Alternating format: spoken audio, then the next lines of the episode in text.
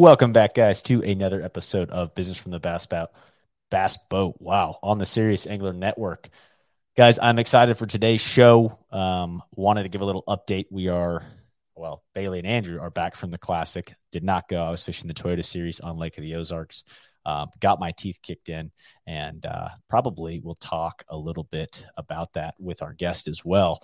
Um, but one thing wanted you guys to be aware of: the fantasy fishing shows are still going on. Super excited about Santee Cooper this week. If you missed uh, last Thursday's show, check that out. It is going to be an exciting one. Can't wait for Santee Cooper and. Uh, your boy is leading that in the, in our little goofy fantasy fishing bets. So excited to uh, continue down that road. But without further ado, let's bring in our guest. Uh, one quick thing. I love these small niche companies. I've said that many, many times, and this is one of those. So this is Drop Zone Tackle. Make a very unique drop shot weight that I think uh, is just super unique. I mean, drop shot weight. You're like, okay, what else can you do to drop shot weight? And I will wait to get into that with him.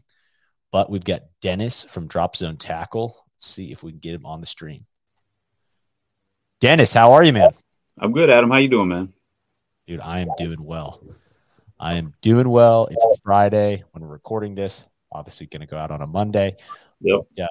Hopefully, you're doing better than me. You, you off air there when you're talking. You were you were pre practicing, man. How'd your or I guess practicing? How'd your practice go today? Yeah, it went great. It went great. Um, it was super foggy this morning, and the uh, the lake that I'm fishing is kind of a it, a major lake dumps into it, so the water levels fluctuate a lot. But it's been steady the last week, and uh, today it was like 17, 18 pounds, and I bounced around and left a lot of fish biting. I could see a lot of fish on the forward facing sonar, and uh, mm-hmm. it, it, was tempting to throw to them. But once you catch one and it's you know three to five pounds, you kind of got to bounce and and move somewhere else. No doubt, man.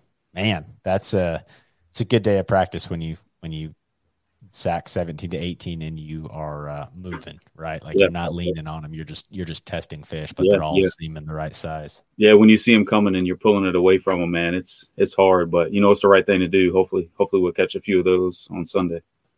Heck yeah. So sundays when your derby is. There much weather difference at all or is it going to be pretty stable? No no it's going to be a lot different and uh and we can get into that. I'll tell you what i was doing today but tomorrow, the reason I didn't practice tomorrow is because it's supposed to be like 20 mile an hour winds, gust up to 40, and it's going to drop about 30 degrees. The cold front's coming through the East Coast, and uh, I think Saturday night is supposed to get down to like 18. So blast oh, off's blast off's going to be chilly, and the and the fish are, are certainly going to be positioned a little different than they were today. Sure. Was it sunny and pretty warm today? Yeah, you know, it started out pretty cold, uh, but the wind sure. uh, the wind picked up and blew the fog out this morning, uh, which was great. And then when the sun came out, I started catching fish pretty good around nine thirty or so, and uh, and that continued for a couple hours. That bite started to die, but another one developed after that. So ho- hopefully the similar scenario will be on Sunday, just a, probably a little slower pace. Awesome, awesome, man.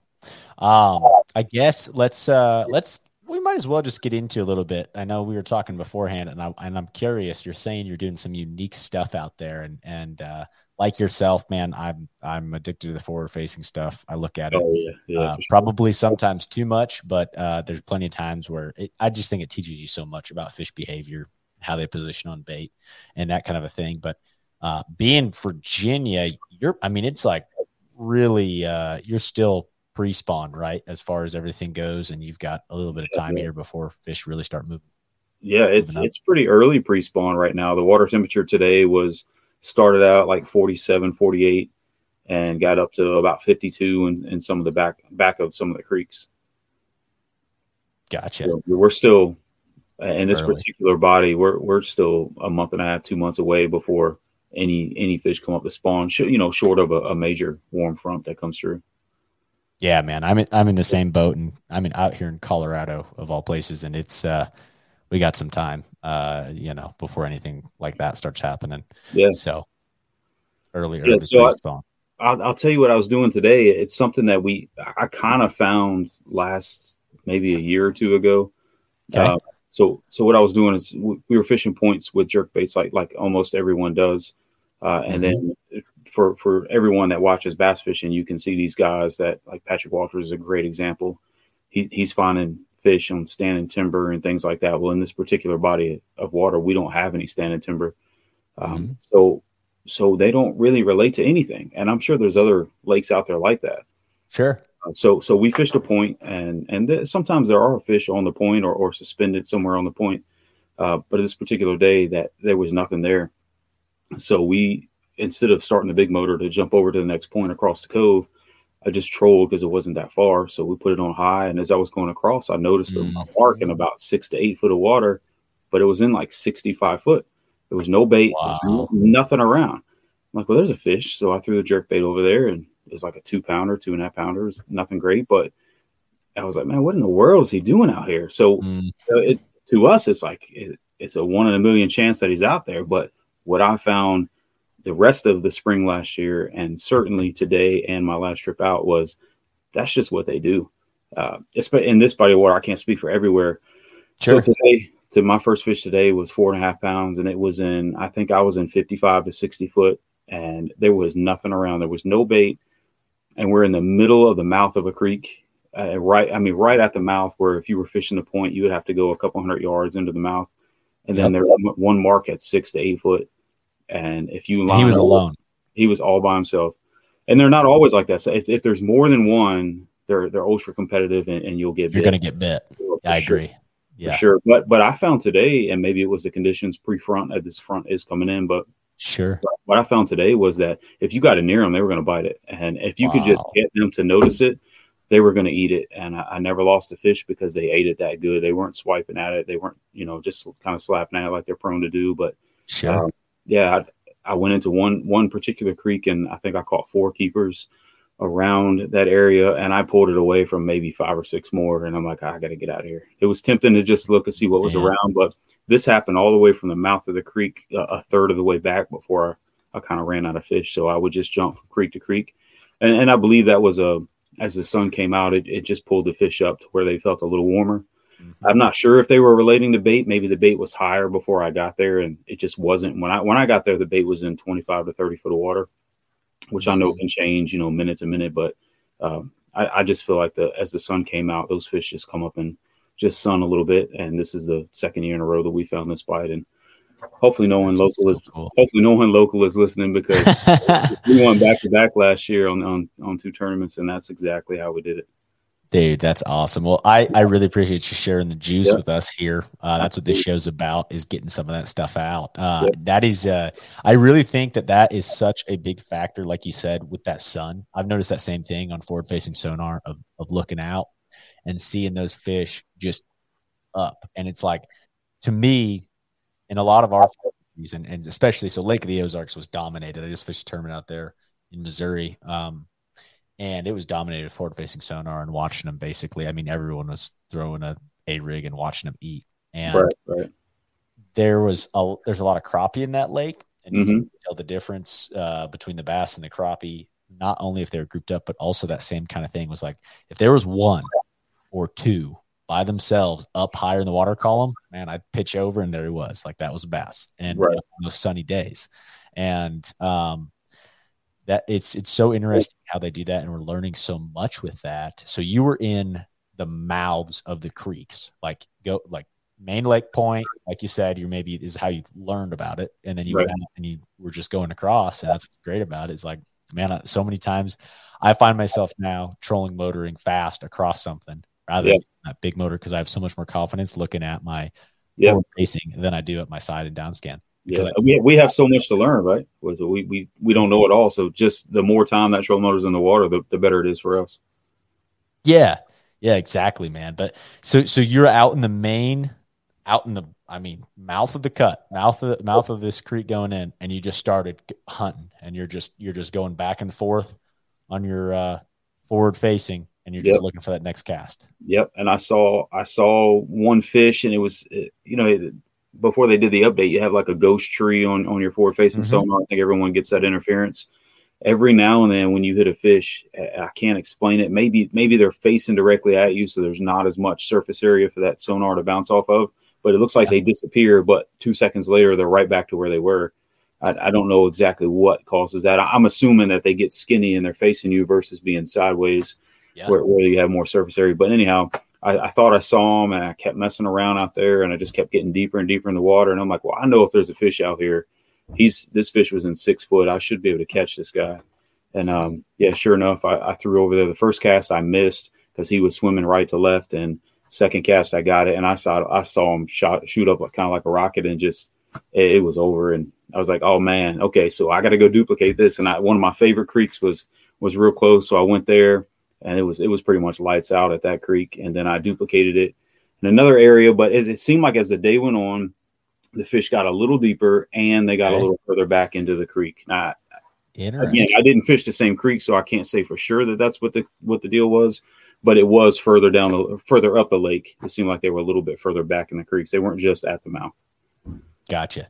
And yeah. is this like, I mean, generally pretty patternable? Like, is it is it a deal where when you find something on this pond, you're normally going to try and duplicate it, and it's going to be happening in most places? No, no, unfortunately not, because this lake. So the the lake that dumps into this is um is it's regulated, so they can they only go up and down maybe six inches of, of water level. Well, because of the the the giant size of the main lake, the lake that I mm-hmm. fished can fluctuate six to eight foot in a day, and that is not that is not abnormal.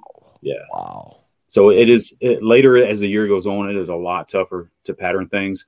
It was fairly easy today, but the it the the creeks that produced the best today had bait bait at the mouth of the creek. If it didn't have bait, you may find one or two, but they they were very scattered, and you had to spend a long time looking for them. Man, that's the same way Lake of the Ozarks, anyways. Like I had to be going into a pocket, I'd have to see both shad and crappie around, and yep. if I had just crappie around because this Lake of the Ozarks is absurd with the amount of crappie in it. Yeah. I would uh with with just the crappie around, um, there would be one or two, three fish around that you could find them if you really were looking. But anytime yeah. there's there's actual bait in a creek, they didn't have to be like you said, they didn't have to be set up on it. It's not like they were sitting there next to it.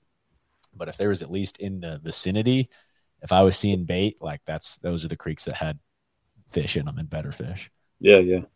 Yeah, we uh, it's funny that you say that about the crappie because uh, we we had those there too, and and today I caught one that was just a hair over two pounds, which here in Virginia is a citation. Oh man, yeah. So that and there was a bunch of, but what gets me is they put off such a hard return on that sonar because they're flat sided. Okay. Yeah, when they turn, I think it's the same thing. So yeah. it, I'm like, oh my gosh, there's a good bass, and I'll throw over there, and it's not. Bam. yeah. yeah. I mean, they hit it hard. Cool, but jerk bait good, don't they? Yeah, yeah, they do, they do. And um, so the the other key to this is that if those fish are like deeper than eight to ten foot, the bass, mm-hmm. it's it's a lot tougher to catch them because you're trying to call them up, and, and the water was not clear today. It was slight stain, but you know nothing terrible. Um, yeah.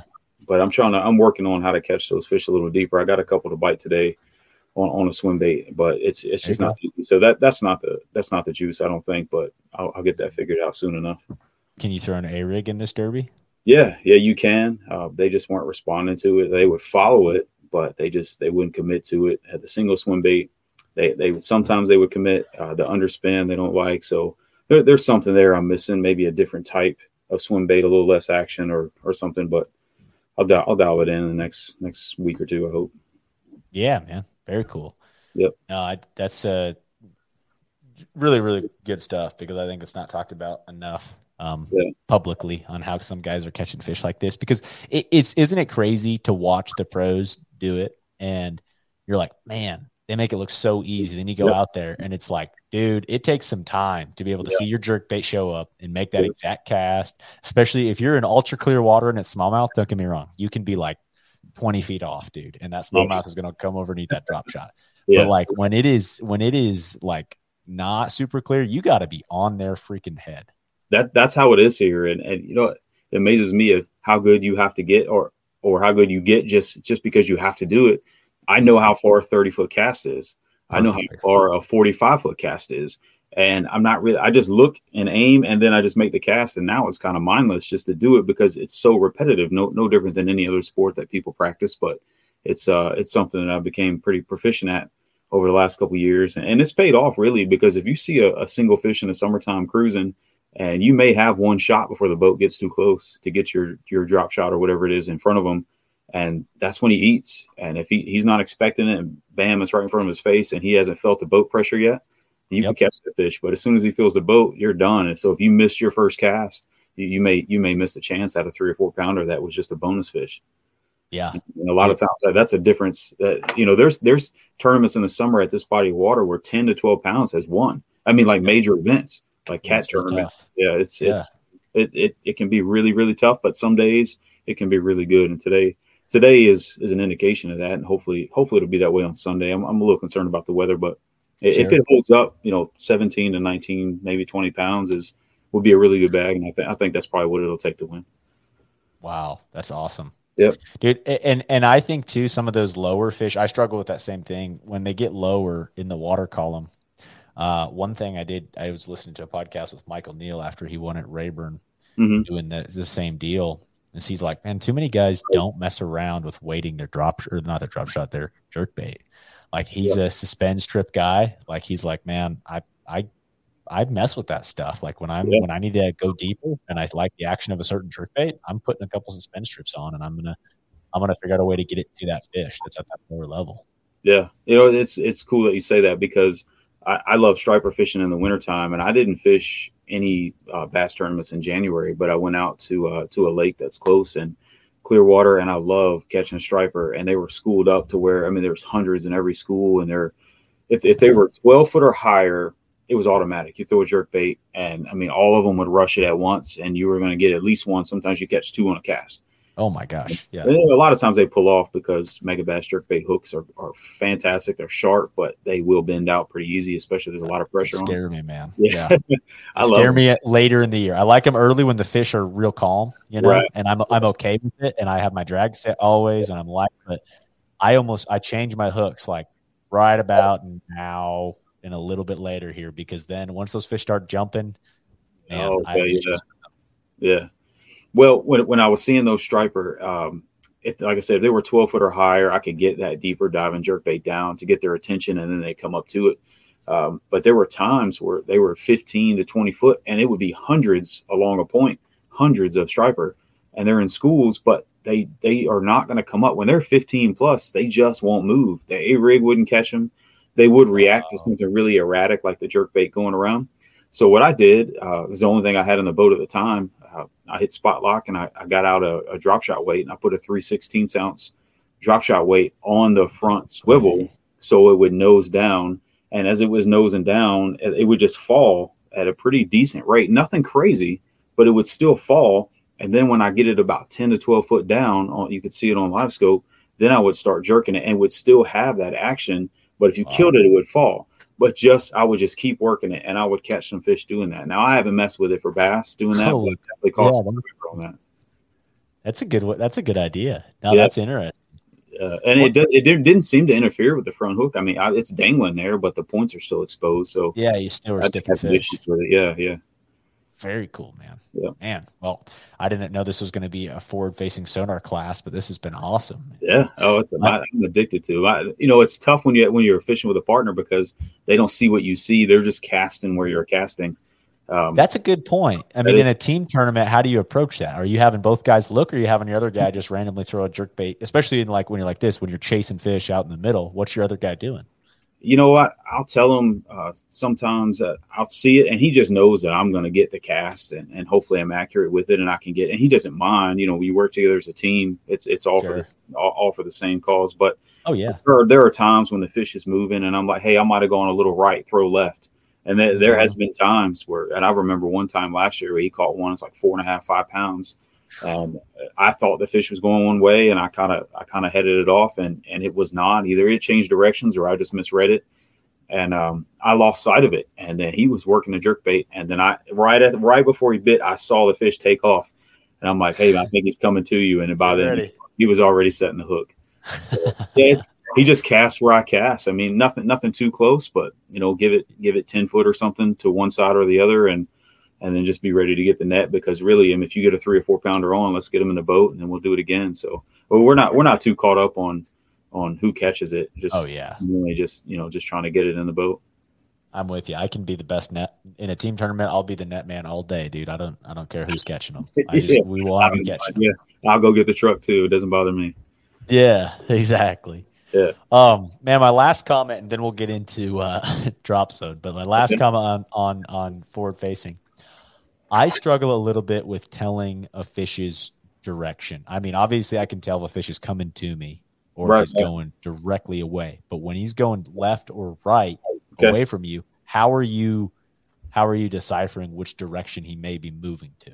And how? And by the way, with oh. these fish this weekend, were they were they pretty complacent or were they moving pretty good? They were all moving, but I, I can't say that I saw any that were moving really fast. Okay. So yeah honestly with the jerk bait and, and, I was throwing a little bit brighter color than than you probably would normally throw for that water clarity. This mm-hmm. would be more of a stain water kind of kind of jerk bait. It was it, it's a white one with the chartreuse belly, just and there's a little yeah. bit of tra- you know translucent sides to it. Um, it, that wasn't necessary for for the water clarity, but but what it did was um, if I missed the fish by five foot or ten foot, that that color flash when and it's not because the sun wasn't really bright but the color flash would get that fish's attention just as much as the noise or, or displacing of the water or whatever. Um, yeah. So so they were moving, um, but the the way that I do is you can tell when you're pointed directly at a fish because you get the brightest return. Um, yep, that's when it's when it's glowing. That's when right, like, yeah yeah yeah. So with, with that, not this past update with the color limit, but the one before was the um, you're gonna have to help me out. Was it rusted steel or something similar to that? Was it was a color option? Uh, you're talking Megabass colors? No, no, no. I'm sorry. The, oh, oh, oh, oh, oh. Live scope. You're on your scope, man. Yeah. Uh, like the, the main color, the traditional color you're talking. Yeah. So, so two, two, two updates ago, two updates ago, they did a um, they did a color update where they added colors. I mm-hmm. think it was like rusted steel, or, and I could be saying it wrong, but it's something to that effect. Um, okay. For this particular color, blue is like a soft return, but orange is a hard return. So when you see a blue mark, you know you're pointed at the fish, but you're not directly dialed in, you know, point of aim at that, at that fish. So as you get more solid on it, or as it turns sideways, like we talked about, then you'll get more of an orange color for that. And um, okay. And that's how I would know. Okay, there's the fish for sure. Now where's it going to go? And as it fades away, I will scan left and right real quick, just just a little. And if it if it shows up again, harder on the left, then I know he's going left. If he he's shows up going left, right, yeah, see. exactly. So so if I'm pointed right here and I see the the hard return and then it fades, I'll just sweep real quick. And as I sweep, I'll get that hard return, and that tells me instantly which ways which way is he going. And you're going to try and lead that thing uh, just, just, barely. You know, it depends on how how far away is it, how deep is it. If I'm throwing the A rig and it's got to drop down a lot, or a swim bait or whatever, then you're going to have to lead it a little bit more. And sometimes, you know, you're going to miss it half the time, but if it if it's a jerk bait and that fish is up, like we discussed earlier, if he's up and he's barely moving, it, it doesn't matter. You you can miss him by a few feet. Most of the time, doing this for a while, you're going to be fairly accurate. And uh, I just cast past it, I reel it down, and then I start twitching. And and rarely do I twitch and leave it unless that fish is. If he's coming up, I'm going to leave it still. And right before he gets to it, just one more still, little yep more little twitch, and that that usually seals the deal. Dude, that's exactly how uh man at Lake of the Ozarks. the same deal. Like I he's coming, I'm just gonna hold it still, and then right when he's getting close, I would just barely move that rod. Yeah, I, I, I, figure if he's coming, you know, I'm doing it right, so let's just keep doing it. And then yeah. right when he gets there, I want to I want to give him one more twitch just just to make him commit fully. Dude, that's awesome. Yeah. yeah. That's awesome. Well, that was some juice. I'm gonna need to check out that color palette. I haven't. I still just use the traditional. I mean, I, I rarely change colors on my live scope, probably to a detriment. I probably need to do that more. Um, but uh, that's interesting about the return color because that would yeah. help like really know that dial in because the difference is when it's on a normal color palette. When I say normal, I mean one that doesn't really change colors. It just gets brighter, right? right? Like right. you're yeah, just yeah, yeah. brighter mark. Yeah, this one will sure sure help you out for that if you're fishing those open water fish and you're trying to determine direction. The the, the dual color that this offers is, is pretty good. Awesome, man. Awesome. Well, Dennis, thanks, man. I'm gonna I'm gonna label this one like live scope or forward facing. Also drop zone tackle because we just yeah. went into a tutorial for those people interested. Yeah, yeah just just, um, don't, just don't advertise in my area, man. We got to win some tournaments first. I'm with you. That's exactly right. This is a non uh, area code specific. This is across the country, but. Right. Right. Uh, Sweet man. Well, let's uh let's take a step back real quick and talk about how you kind of got into fishing. Obviously, tournament guy. We're talking about fishing a tournament here, but where yep. did it all start for you in the fishing world? Um, and then we'll get a little bit into drop zone.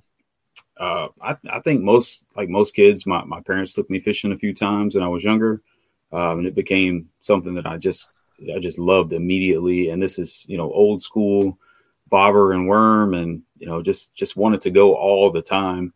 I remember we'd go to church on Sunday, and if it was raining outside, I'd ask my parents, "I'm like, be quiet." And in church, I'm like, "Are we going fishing or not? when we get out of here, are we going?" and uh, I remember as it, I remember crying at church because it was raining outside, and they're like, "No, we're not going. It's raining." And so the the desire to fish has always been there, and um, and yeah, it just it just progressed. And uh, you know, when I was, I don't know, maybe like 16 or 17, I bought my first uh the plastic crawdad boats. I don't know if you're familiar. Yeah, oh yeah, dude. I fished out of crawdad. I yeah, I had one. I yeah, yeah, yeah. I bought one. Um, bought a trolling motor and went to some ponds and just I loved it. I went every day after work, literally every single day, carrying a, a battery in one hand and a trolling motor in the other, and somehow having the tackle in the backpack and going down to where the boat was by the pond and and that's how it started. And then um, I had the chance. A friend of mine's dad took me out uh, fishing they had a couple really good weekends, and um, he took his son and I. We, we grew up together playing basketball, and and uh, he took us out, and and that was my first time to like a to a big lake in a bass boat, and it was so exciting. And uh,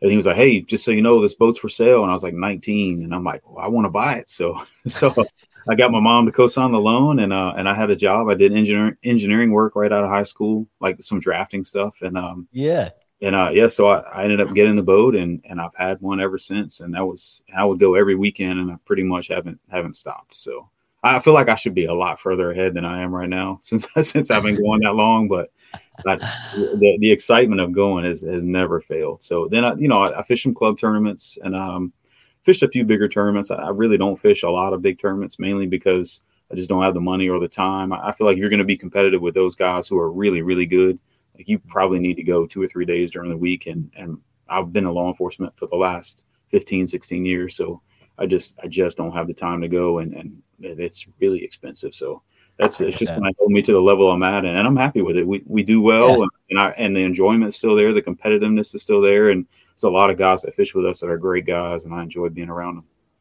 Dude, 100%, man. I think that's a, a, a, really good testimonial to all the bass clubs across the country. And um, for me, it's all about that competing in tournaments, whether it's a club deal or whatever level it's at. Like that's what I want to be doing. And like you said, yeah. I have probably more fun, honestly, fishing the club our club team series than I do anything else because it's yeah. just the it's your buddies you're trying to beat and yeah. uh, it's good people and um, it's it's competitive so it's fun. Yeah, yeah, no doubt. The pressure's still there for me, but it's not overwhelming like you, when you know you're going against guys that you read about all the time. And we've done it and, and we've done well. We've won a few of those tournaments. Uh, but we've also really struggled in some of those tournaments and just not having the time on the water you know a week or two prior to the event is, is can be kind of costly. So so I, there's a mix and uh, and we're kind of in the in between level right now and, and we really sure. like it and and that's probably where we'll stay until maybe the business grows and I can fish have, have time to fish you know some BFLs or some BASS opens or something and probably get my yeah. teeth in on those, but you know, I'm, I'm, willing to try, willing to give it a shot. Exactly. Dude, I like that. I like that. Well, man, so you mentioned law enforcement. Where does Drop Zone fit in in all of this, and uh, kind of how did everything start there? Okay, so uh, so I'm still full time. Uh, I go to mm-hmm. work every day. Um, I do more administrative stuff now. I, have had a police canine. I did SWAT. I did some undercover stuff, which was great. I loved it, and the guys were the best. Um, yeah. But but I moved kind of moved on from that, and now I just do mm-hmm. administrative things. And the schedule is incredible. I've spent a lot more time with my wife and kids, uh, and more time fishing. So awesome. Um, as as I was doing that, I had a lot of free time in, in comparison to what I used to have. Uh, so then when the idea came to make the product that we make, uh, we'll get into that in a minute, but um, it, it worked. The product worked, and it worked really well. And it worked so well that my friends used it, and they won tournaments with it. And then it kind of became like an idea of like, hey, let's maybe we should start a business doing this. And my wife and I talked about it, and it just one thing grew. And I, will be honest, man, I met some really, really great people. Uh, just, just like right now is a great example. I'm talking to you guys. We just met this week, and um, and and here I am. So I, I've been just just met with open arms in every direction, and it's grown and the momentum is uh, is really fantastic. And it's some big things have happened already this year, and I'm looking for more.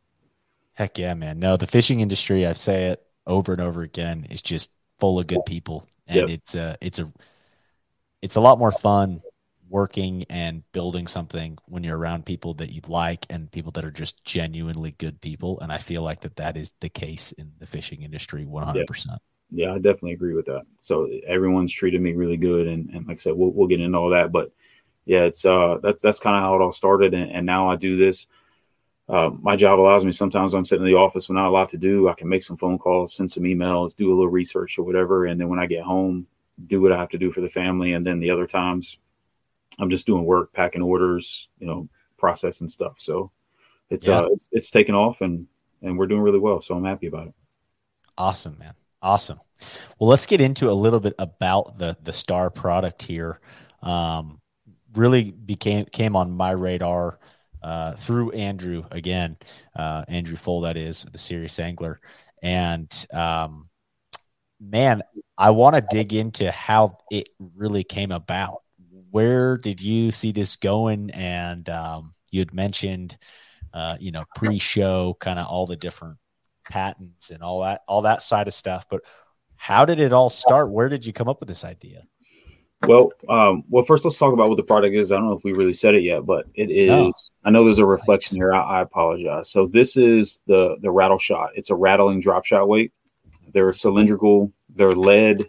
Uh, we talk about the components here in a minute, but how the idea came was uh, we, the same body of water that, that we just discussed. We're practicing. Um, we, we had won a tournament and we and we won it throwing a drop shot. Uh, some of those fish were around the ends of laydowns. Some were, you know, just again using forward facing sonar, so they were just kind of random. But the water, so we won the tournament, and then during the week, I think on that like Monday or Tuesday, it rained, but we had another tournament coming up the next weekend. So I went on maybe Wednesday or Thursday, but the water had gotten dirty. Forward facing sonar was showing me that the bass were still positioned very similar. However, they were just really finicky. High bluebird skies, the water had gotten dirtier. If you didn't get the drop shot within inches of these fish, they just were not going to eat it. And even if you did get close, I remember one time I actually bumped a fish with a drop shot and just drug it over his back, and he still did not eat the bait.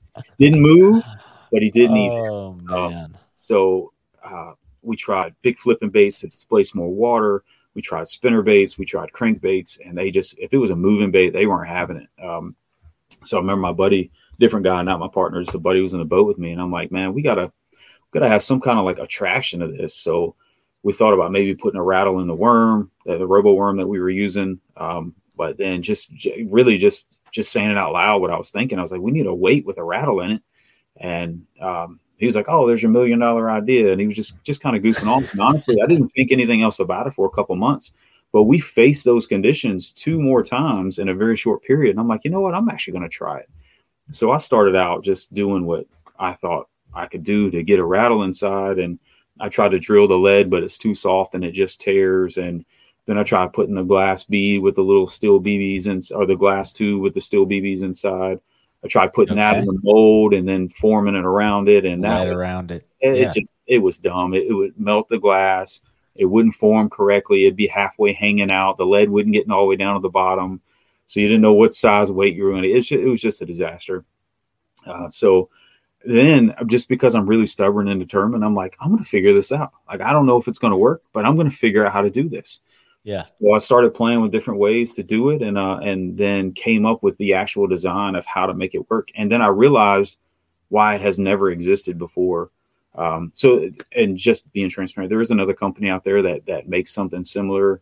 Uh, it's Mhm. Team Davies or something, and, and they make it's like a clear tube inside of their weight. They intentionally make a window for their weight, and it has like a glass tube with Ah. small steel BBs in it or one steel BB. And as far as I can tell, those guys are great. I've never actually talked to them, but sure.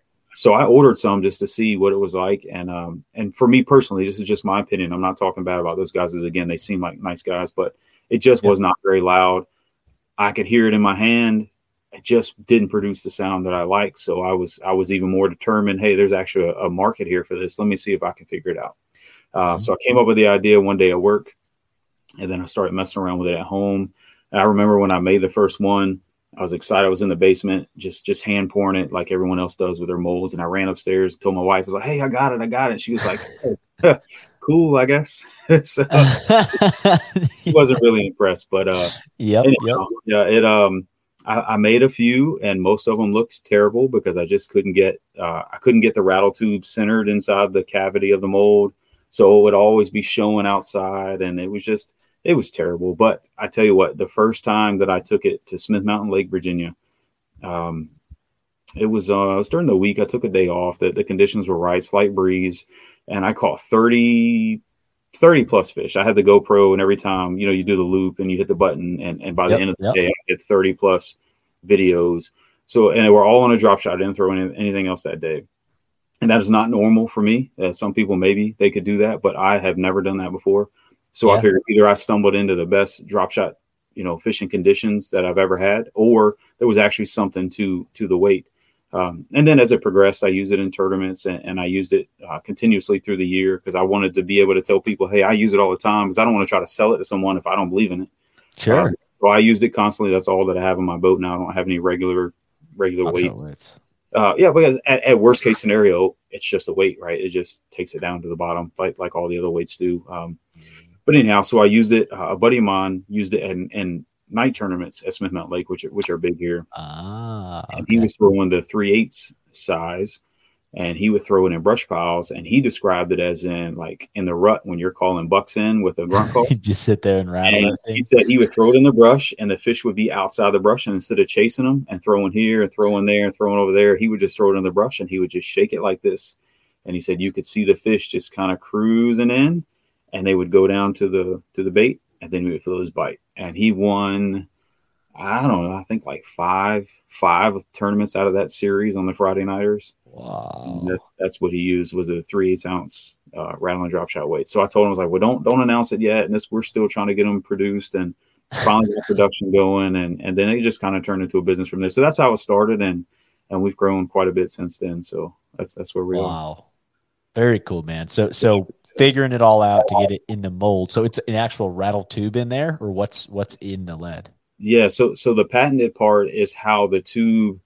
Uh, so it's a brass tube with tungsten beads, and because we oh, wow. need we need not just the sound but the vibration as well, and we'll talk about that in a minute. But yeah, so the vibration is, is as important as the sound, um, and then we, we're able to to get that and attach it to the swivel itself, and then yeah. that keeps it straight in the mold with some other help so, for some other things. Um, and then it's actually when I get it produced now. If you just gravity pour it in there like we all do when we're making homemade stuff, it, sure. it will maybe 60 or 70 percent fail rate because that tube will be sticking out of the side. It will not stay centered no matter what you sure.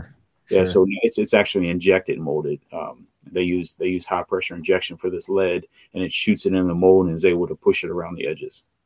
Wow. Yep. Wow. Very cool. It's, it sounds like a lot to go into a drop shot weight, but doesn't it? that that's what it took. So I like it, man. Yeah. I like it. Well, you know, uh, just fishermen, we're all just so crazy about little components and this and that that make a that's difference. Right. And uh, especially with something like this. So you, you mentioned uh, the vibration is as important as the sound. Uh, yep. I, am curious. So, so what do you mean by that? You're saying those tungsten beads hitting each other and vibrating, or, or I guess what's what's kind of going on there? Yeah, yeah. So the sound and the vibration go together. Um, but the way that I got the sound was I tried a bunch of different components, and I have a hydrowave on my boat, uh, like a lot of people. And if you turn on the hydrowave to the crawfish over rocks, I think like the KVD version that they had had a bunch of crawfish versions of sounds yep. on there, and one of them was crawfish on gravel or crawfish on rocks, whatever it is. And the sound that that produced was something that I was like, okay, well, if they figured it out scientifically, I'm just going to take a shortcut and try to come it. yeah, yeah. So so I listened to it, and and I don't know if I don't know where the mic is on this computer, oh, yeah. but if you guys can hear it, that's the 316. So it's a little bit higher pitch. That's personally my favorite because the bass react best to that sound for me personally in the in the area that I'm in.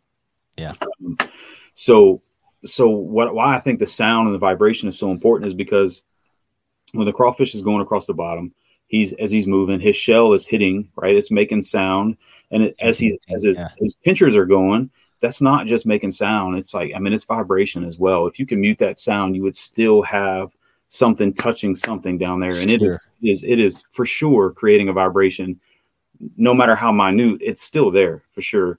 and it does it in a very natural, non-threatening way because that's what the bass are used to hearing. That's totally normal for them, whether they're in a feeding mood or not. It's not going to scare them off. If it's just there because that's what's there and that's just what they're used to, it's not going to scare them off. It's not like you're down there pounding over and over with a with a Carolina rig weight and some beads or something, and, and they're just not feeling it. That and that just puts off a, a glass and um, what is it, glass and brass? I think was the way to Yeah, go years ago for, for that Carolina rig. So that is a that's something that I've done in the past, and you can I've done it recently, and you can see bass. Sometimes they react to it and they bite it, and sometimes they swim off. But if the at worst case scenario with this is they'll see the drop shot and they'll come to it. They don't. It's not a magic. It's not a magic pill. Nothing in fishing is, but Sure. there there are times they'll come down and they won't bite it, but it doesn't scare them off, and and that's why I say that the vibration is as important as the sound because the vibration was off, it would be scaring those fish off because it's just not a natural presentation to them. This is as natural as it gets because I tried every other combination of materials that I had available to me, and I could not duplicate it any better than what's in there now. Very cool. Very Yeah. cool. I mean, and I, I just, I think so much goes into a fish's lateral lines and where it feels that vibration and that kind of a thing. Yeah. Um, dude, super unique. I think, I think to, to me, the really big player here, smallmouth, man. Like, I mean, smallmouth just eat a drop shot so dang well. And to Yeah. have that uh, extra addition, they're such a sight oriented feeder and they're just, they just, everything, I don't know. To me, they're eating a lot of crawfish. They know that sound, so I really like it. Yeah, I, I, I- two things. Um, number one, on the smallmouth, I'll hit that first. There, there's an angler in Vermont who fishes the Bass Opens as a non, as a, as a co-angler, a non-boater, and uh, he bought some from me uh, through the connection of a friend, Gary Malkin in North Carolina, and this guy in Vermont used them uh, in the back of the boat and outfished the guy in the front of the boat, and both of the opens that he was, they were both throwing drop shot both times. And he would wait to the end of the day and he'd be like, Hey, here's here's the weight. And he would show them and those guys would immediately get on and he would call me at the weigh in and he would say, Hey, those guys are great order. And sure enough, like that night or the next morning, Bam. I get the come. order from. Yeah. And I just think that again, I'm I'm not a smallmouth guru. I, I I really can't speak on that, but I know that they're curious. I know they're aggressive, and I, and I think we talked about it before the show. I have caught more smallmouth in the last two years throwing this drop shot weight than I have in the last maybe 15 years. And Wow. it, there's something to to their aggressiveness and their curiosity, which is a great combination for us. Probably not so good for them Yeah. Now, how often do you throw a drop shot on a bed? all the time. Dude, that is that is a thing for me. Smallmouth, largemouth, spotted bass. Like I love, I love throwing a drop shot on a bed. I think it's so effective. I would love to see any, especially with smallmouth, like the updated aggression when you have something going ding ding ding Yeah, ding ding, yeah. sitting there. Like that is because a lot of times I shake it just like that. You know what I mean? if you throw this is a I'm gonna show you the three eighths, let you hear the different sound. Oh yeah. Okay, Yeah, so, so it's th- this was deeper. this was the three sixteenths, the higher pitch, and then this is the the three eighths. So Yeah. with, with the bigger weights, when you throw that in the bed, as you shake it, the idea is to leave it in the strike zone, obviously. But when you you're shaking it, really you're just causing that weight to kind of flip. It is moving forward very slightly, but you can just flop that weight around and, and just just doing this, you can hear that. And that's Yeah. just something that they're not used to. I, I will tell you this though. This is this is a big key. No matter if you're fishing open water or if you're fishing beds, when you start using these weights, shorten your leader. I actually have Really? my rod. I actually have my rod here. I want to show you you guys. So a couple things that I've learned that that help a lot. So this is this is a little longer leader than I would normally use, and it's maybe five or six inches Yeah, that's a Yeah. short leader. Yeah. well, that's about as long as I would ever use because, and here's why: if you throw, if you throw it, and, and you're 12 to 18 inches on your leader, and that bass is coming down to to listen to the the clacking of the weight, the vibration, and he's nosing down to it, uh, and I'll give, he's going to bite the weight, and I'm going to give you an example, and um, Oh, dude. Yeah.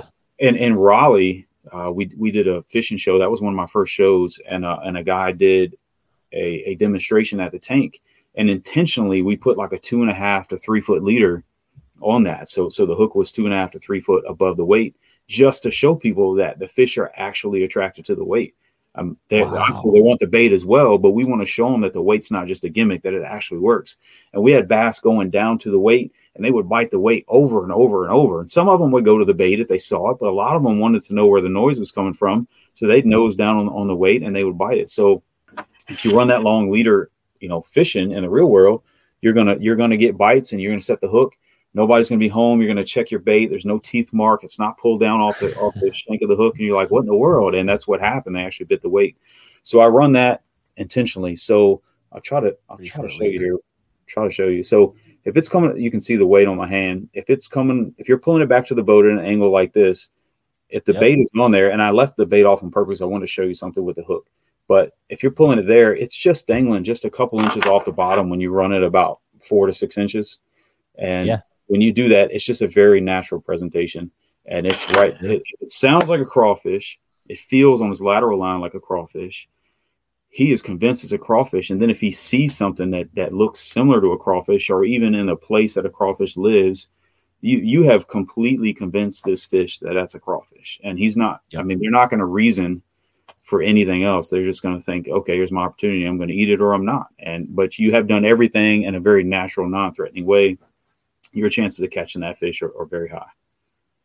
Yeah. Well, and to me, fishing is all about odds, uh, especially in tournament situation, and you're just adding another layer of realism.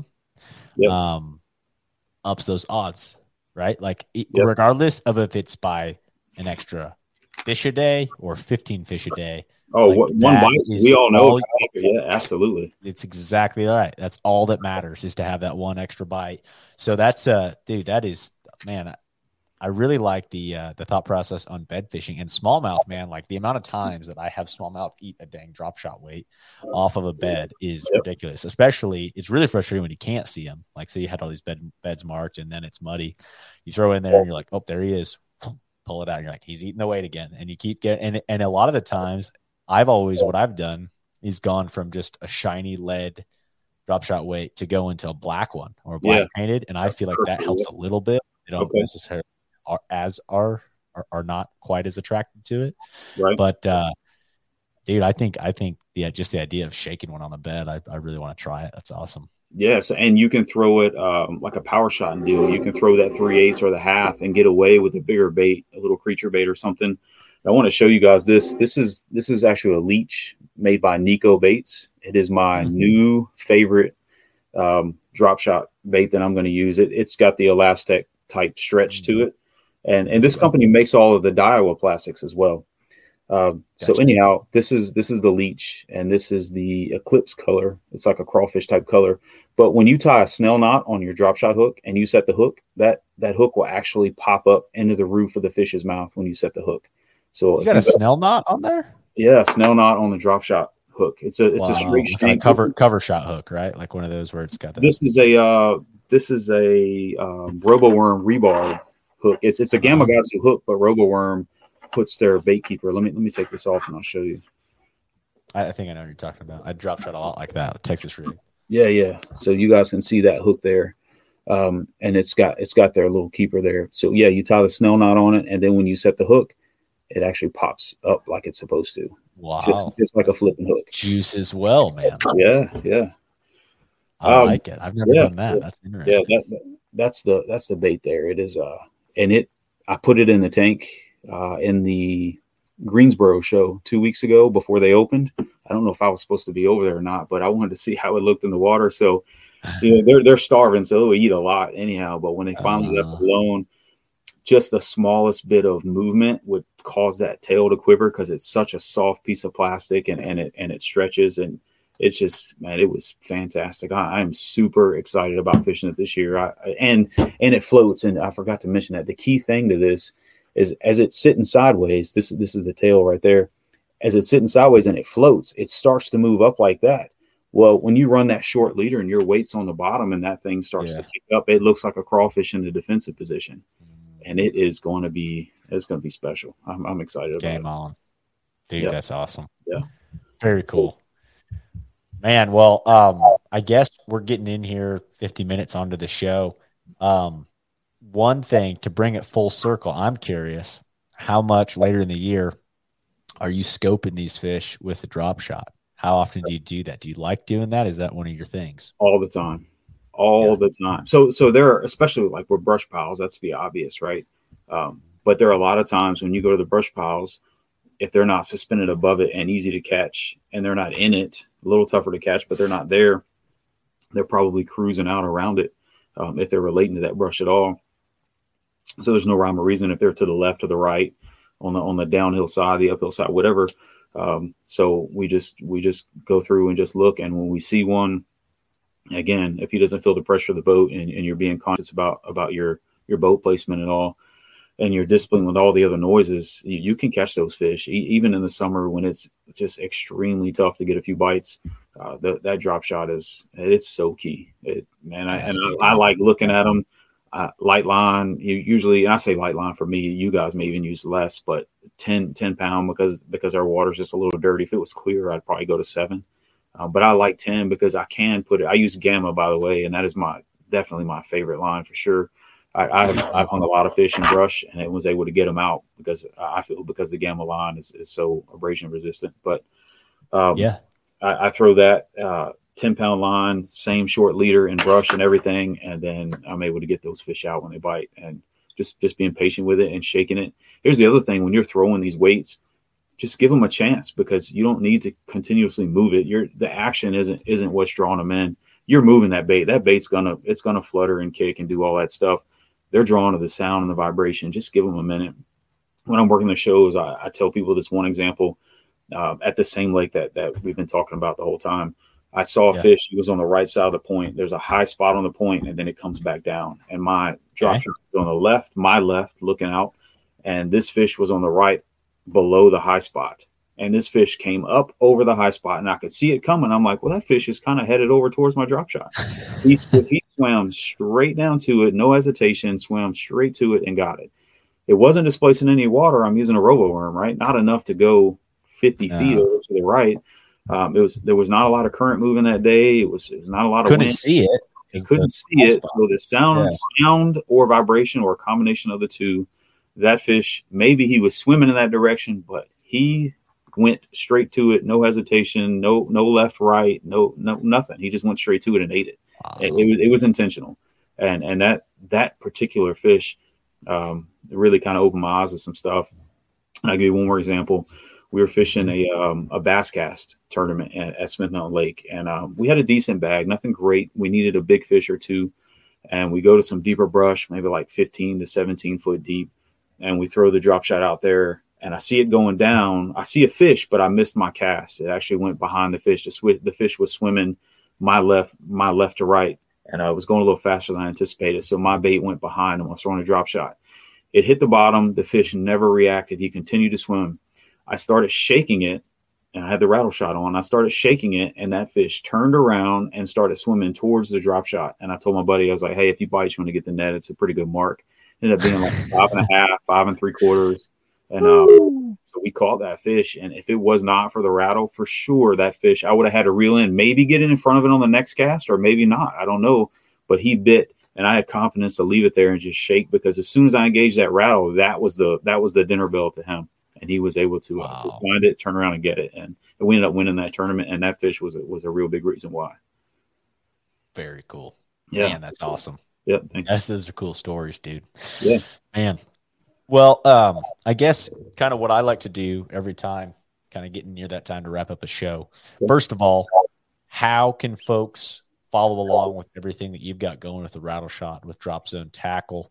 Um, and where's the best place to uh, to send folks if they're interested in it? Yeah, sure. Well, I appreciate you asking. So rattleshot.com. Again, that is rattleshot.com. That takes you to our website. We have some uh, we have we have some apparel there, hats and shirts, and uh, and small tackle boxes that that go specifically with our weights. Uh, but mainly there are the weights, the rattle shot weights. We have four sizes. We have, this is again, this is our pack. This is the three sixteenths. Uh, I know there's a little bit of a glare. We, and then we have quarters, three eighths, and halves. Um, and right now, currently, they all have the line grip swivel. And there, there are some complaints on that. Well, it breaks, and that's obviously we know that's by design, so you don't lose your entire rig if it pulls off.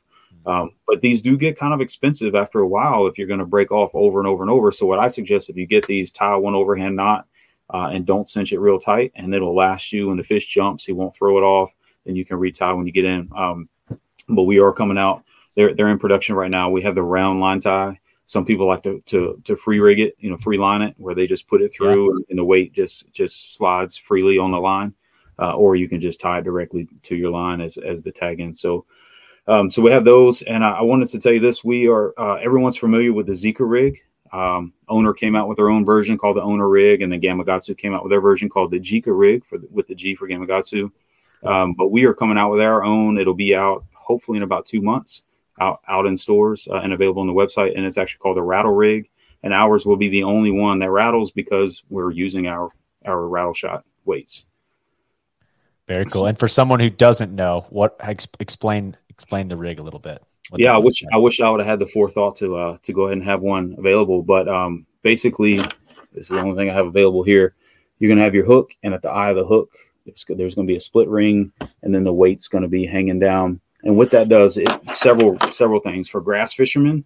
You don't need to punch with an ounce and a half weight. You can actually get by with a half ounce or so um, because it falls in such a straight line. Because when that when that drop shot weight falls through, that that worm or bait or you know um, bandito bug, whatever you're throwing, it's directly above it and it's falling in such a straight line. Whereas when you flip with your with a ounce and a half tungsten, it'll go through because of the weight and the gravity.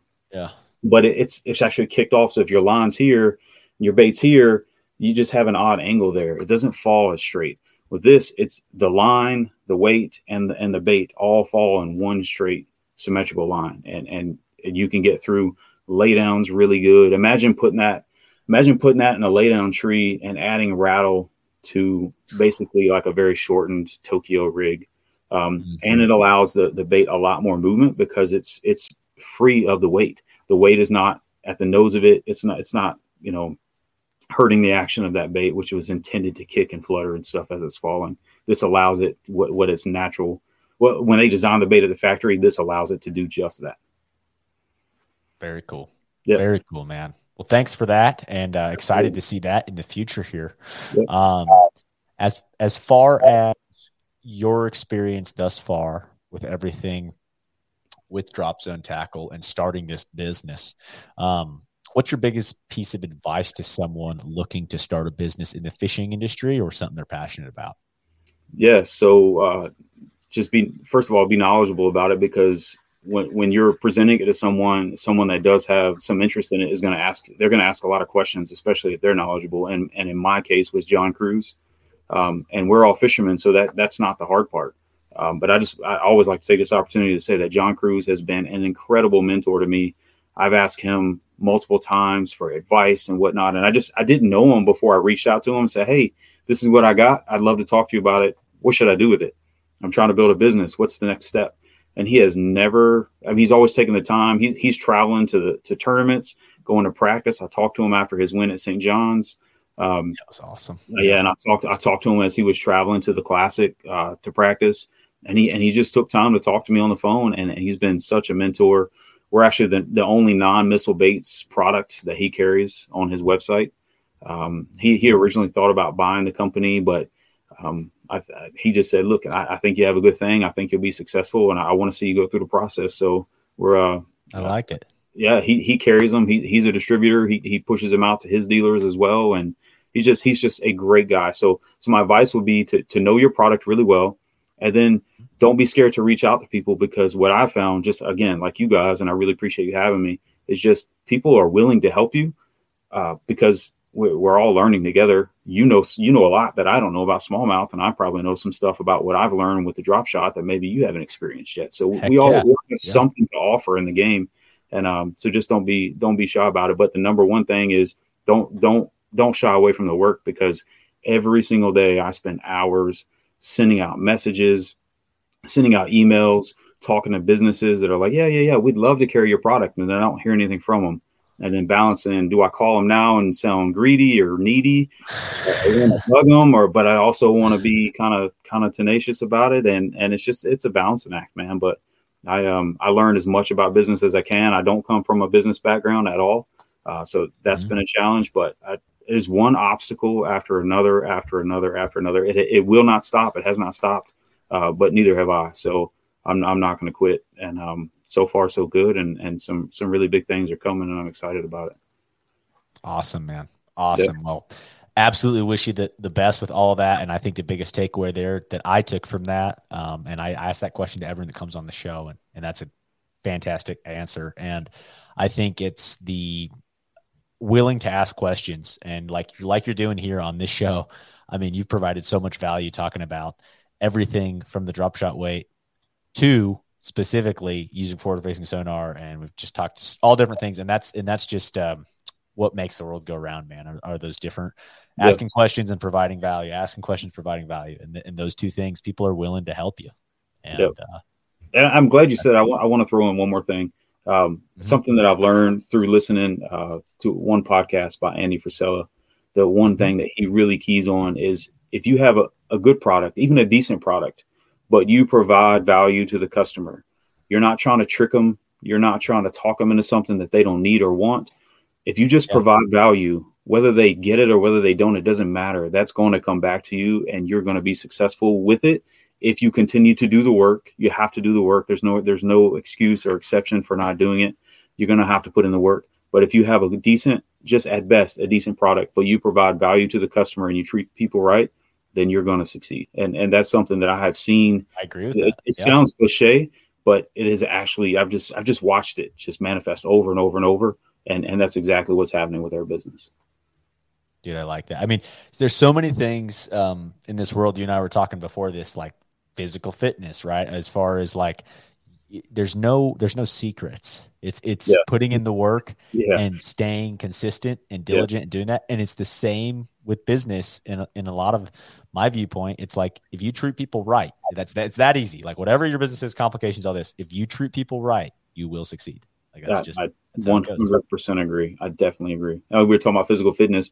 If you just put in the work and you do it over an extended period of time, you will see the results. And the same, if you treat yeah. people right and you provide value and you have a decent product and you put in the work over a period of time, you're going to see success. Exactly, man. Exactly. Very cool. Oh, almost the last, the other last thing I do with every show. Uh, biggest largemouth, smallmouth, spotted bass. Where you were, if you're willing to say, and what you caught them on. Sure, sure. Uh, the biggest largemouth is nine pounds, fourteen ounces, oh, and goodness. that was on a just a Texas rig worm. That was uh, quite a few years ago, and it was a place called Briery Creek. And okay. Briery Creek is uh, it's a I don't I don't remember how big it is. It's 9.9 horsepower or smaller. You put a bass boat okay. in, it's trolling motor only. Um, and it's all flooded timber. It looks a lot like Lake Fork, but it doesn't fish as good as Lake Fork, but it looks similar to it. Uh, actually broke my Ultrex trolling motor hitting a tree there, so I haven't been back. I love it.